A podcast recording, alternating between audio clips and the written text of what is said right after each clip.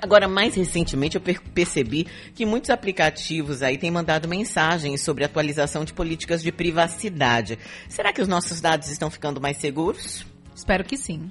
A gente vai conversar com o coordenador do curso de pós-graduação em Direito Digital da Faculdade Baiana de Direito e Gestão, Diogo Guanabara. Bom dia, Diogo. Bom dia, Silvana. Tudo bem? Tudo em paz. Diogo, vou começar com essa pergunta. Os nossos dados estão ficando mais seguros? Olha, Silvana, eu acho que sim. Pelo menos do ponto de vista formal e legal, sim. Nós tivemos, é, no caso, a, a, aprovação em 2018, né, da Lei 13709, a famosa Lei Geral de Proteção de Dados aqui no Brasil, e ela trouxe para a gente uma série de novos direitos, né, dentre os quais o direito à segurança do, ao, aos nossos dados, e que impõe às empresas e ao próprio governo o dever de cuidar de, de, desses dados. Né?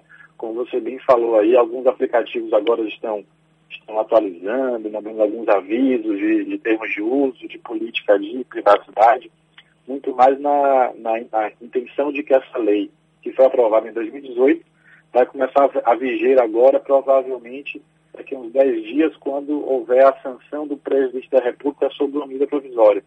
Né? Então, do, do, ponto de vista jurídico, eu acho que nós estamos tentando buscar uma, uma segurança dos nossos dados que outrora não tínhamos. Uhum. É, agora, é, essa lei de proteção de dados, qual é? Claro que ela protege dados, né, Diogo? Mas assim, uhum. o, o, qual é o principal foco dela? O principal foco dela, Silvana, por incrível que pareça, é bem simples, são os dados pessoais. E aí você pergunta, Diogo, o que é, que é um dado pessoal? Eu vou, vou lhe responder. Dado pessoal é toda e qualquer informação que identifique ou possa identificar uma pessoa, pessoa humana, né? Então, pode ser um dado, dado pessoal o seu nome? É. O seu endereço? É. O seu, a placa do seu carro também é. O seu, o seu telefone? É. O, a sua biometria? Sim. O seu tipo sanguíneo? Sim. O seu DNA? Sim. Ou seja, qualquer informação que identifique ou possa identificar uma pessoa é um dado pessoal. E esses dados, a partir de agora, estão sendo protegidos pela lei de forma mais direta. Né? Eles já eram protegidos, mas agora estão sendo mais diretamente protegidos ainda com base na LGPD. Diogo, por que eu protejo esses dados? Simplesmente porque existe um, um mercado por trás desses dados muito importante. Né? Esses dados valem dinheiro.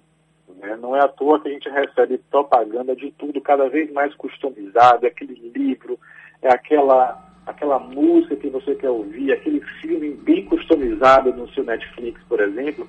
Isso tudo é, é, é, é, é proveniente através de algoritmos de personalização que vai te identificando cada vez mais e te sugerindo coisas. É quando você sugere uma coisa que você está apto a, a receber, você consome aquilo muito, com muito mais facilidade. E é esse o mercado que está por trás agora dos dados pessoais nossos. Né? Diogo, você falou isso, eu lembrei de uma situação, às vezes a gente está conversando com alguém, aí de repente aparece no seu Instagram ou no Facebook a propaganda de venda exata, exatamente daquele é produto que você estava falando. Você fica, não, meu Deus do céu, realmente estão gravando minha voz aí. Estão nos ouvindo, estão né? nos ouvindo a todo momento. Eu falo de uma panela, aparece no Instagram, panela na promoção. Eu, não, não é possível é. um negócio desse. Então, assim, é, tem relação a isso também, esse tipo de situação, por exemplo? Sim. Sim, exatamente. Eles estão ouvindo mesmo. E para de tudo que a gente, a gente aceitou que eles nos ouvissem. A gente aceitou que eles olhassem as nossas fotos no celular. A gente aceitou que eles soubessem que aplicativos a gente tem no nosso celular. E trata-se um perfil da gente que fica muito fácil essa comunicação. Quando a gente está muito tá, tá, suscetível a uma informação que nos atinge de forma direta, que nos aconchega, é aquela panela, é aquela música, é aquela, é aquele, aquele, sei lá, aquele produto que nos é oferecido, porque a gente supostamente precisa daquilo, a gente consegue com muito muito mais facilidade. E isso é um olhar mais mercadológico dentro dos dados pessoais, mas tem também um olhar criminal, né, nesse ponto aí. Há, muitas das fraudes que nós temos atualmente no Brasil e no mundo são provenientes de dados pessoais que estão disponíveis nossos aí, porque foram objeto de vazamento de empresa, e aí fica muito mais fácil para a gente saber por exemplo, que eu, Diogo, tenho filhos ou não, moro em tal lugar, tal lugar, e recebo uma, uma ligação de uma pessoa que passando por um gerente de um banco ou de uma empresa específica com aqueles dados todos que tem da minha vida. Então ela consegue me enganar muito mais fácil. Então esse é o lado ruim dessa pulverização muito grande desses vazamentos de dados que temos no mundo, né? Está conversando com o Diogo Guanabara, ele que é coordenador do curso de pós-graduação em Direito Digital da Faculdade Baiana de Direito e Gestão. Agora, Diogo, é, muitas vezes a empresa não tem sede aqui no Brasil, né? É, ela consegue escapar tendo sede em outros países? Olha, é, tanto o marco civil da internet, que era uma lei, uma lei posterior, uma lei anterior a essa LGPD, que tentou organizar a internet no Brasil, as relações civis, quanto à LGPD, elas impõem algumas restrições a, a empresas no que se refere ao tratamento de dados, ou seja, o uso, a coleta, a eliminação de dados. Dentre eles, não está a de necessariamente ter sede no Brasil para tratar. Ou seja, em tese, uma empresa pode tratar um dado de um brasileiro, coletar um dado pelo computador brasileiro, mas está fora do Brasil. Né? E isso dificulta muito o que nós temos no Brasil hoje com relação à perseguição é, criminal, né? ou então a responsabilização civil, porque os dados foram vazados de uma empresa que não está no Brasil. O Brasil, recentemente, é, ele está é, demonstrando interesse em aderir a um tratado muito importante que iria ajudar bastante nisso, que é o Tratado de Budapeste. Né? Se o Brasil aderir a esse, a esse tratado, como já foi comunicado ao Senado esse desejo brasileiro de, de aderir, mesmo que as empresas estejam fora do Brasil, né, a gente vai conseguir ter um acesso aos dados muito mais rápido. Hoje em dia, para você ter Silvana, a gente tem dado de uma empresa como o Facebook, como o Google, e esse dado está fora do Brasil, a gente tem que ter uma série de medidas judiciais pra, possíveis nesse caso aqui, né? Dentro com ação judicial, então é muito difícil, até para fins de investigação. Veja, por exemplo, o caso da recentemente do que o Google ficou envolvido com relação à outorga de dados do caso do assassinato de Marielle Franklin, lá no Rio de Janeiro, né? Então, tivemos que ir para o STJ né, para pedir esses dados, já que a empresa se negou veementemente a entregá-los e ela tem esses dados em seus data centers fora do Brasil. Então, não, não existe outra saída nesse momento senão agilizar essas ações. Uhum. Eu creio que no futuro, quando o Brasil aderir a esse tratado, fique um pouco mais fácil. Né?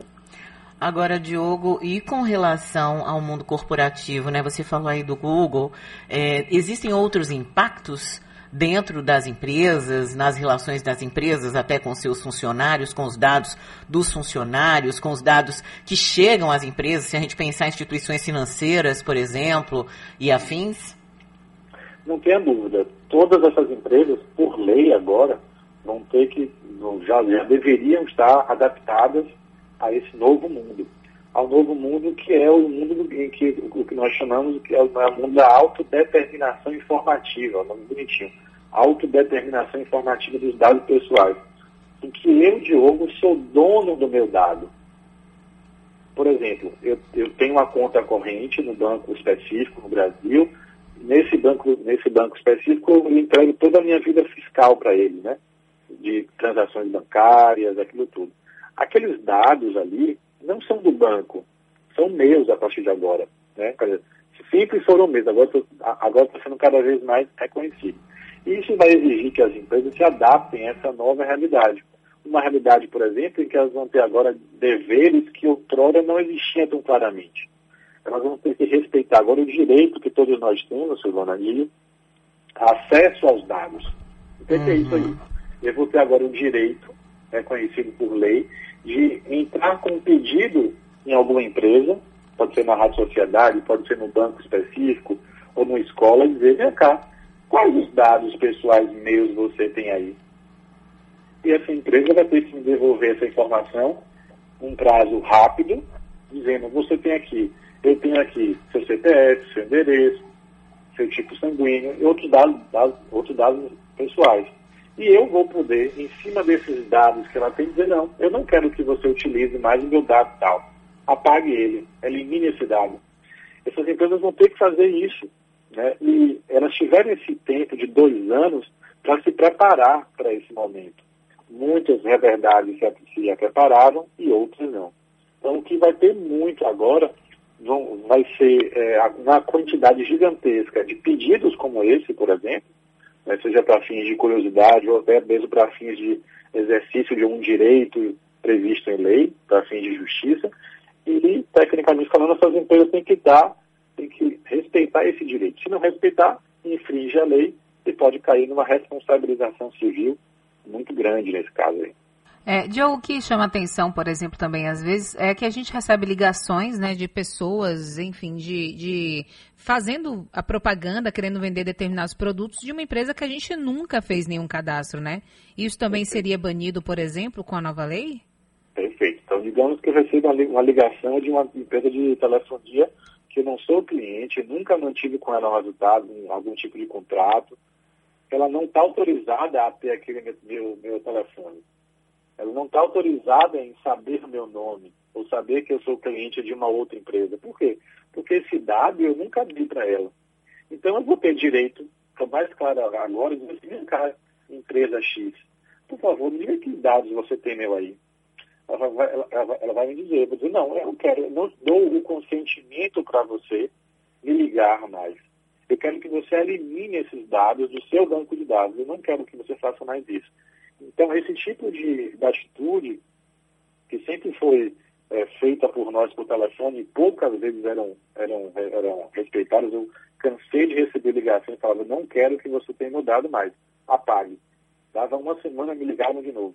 Enfim, é, esse direito cada vez vai, vai ser exigido por nós. E essa lei vem, vem em boa, muito boa hora para mostrar para a gente que nós, cidadãos, somos donos dos nossos dados.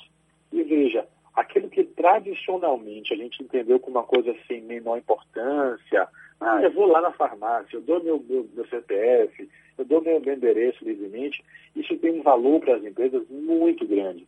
Isso é dinheiro. E essa lei vem lembrar a gente disso, isso é dinheiro. E como tal, precisa ser cuidado com algum, alguma distinção pra, por nós. Agora, Diogo, é de quem que é a, a obrigação, né? Quem é que fica responsável por fiscalizar o cumprimento dessa lei?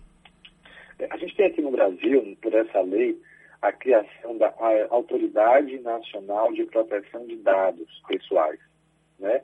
Ela, por enquanto, é, uma, é, é, é ligada à Secretaria-Geral da Presidência da República. Ela prevista em lei, mas efetivamente ela foi formalmente criada tem na, na última semana, na última quinta, na última quarta-feira, certo? A, a, partir de um decreto.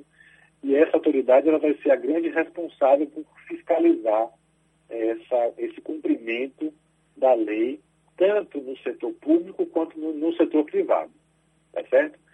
Além dessa autoridade nacional de proteção de dados, nós temos no Brasil outros dois autores, dos autores bem importantes nesse cumprimento.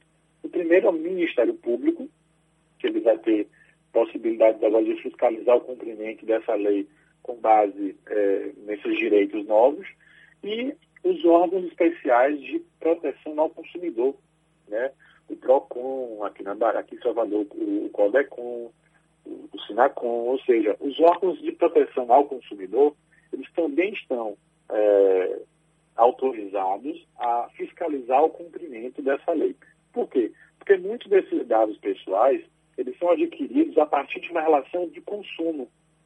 Né? Eu vou na farmácia, como eu falei, dou meu dado.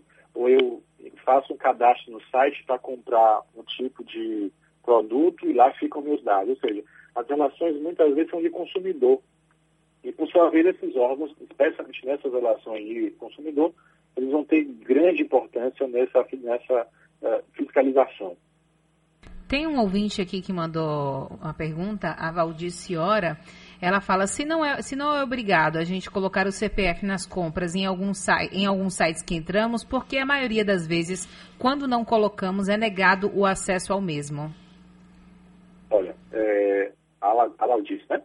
A Laudice, é, nenhuma empresa pode negar o acesso a compra de um produto porque você não forneceu seu dado. Isso é uma prática ilegal, eu sei que ocorre, eu sei que são criadas uma série de dificuldades, né? Você vai na, você vai numa, enfim, numa empresa qualquer, na farmácia, ah, quero comprar, mas não quero dar meu CPF. As pessoas se assustam, não sabem como agir e tal. Isso é uma prática que ocorre.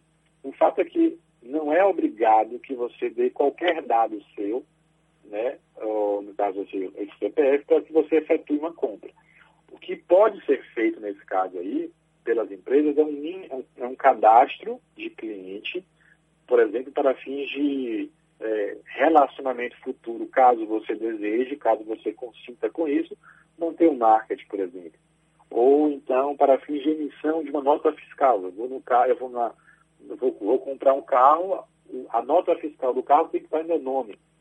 Né? Então, eu tenho que dar alguns dados para a loja, né? no caso aí, para uh, que, que, que, me vende esse carro, para que essa nota saia de forma perfeita.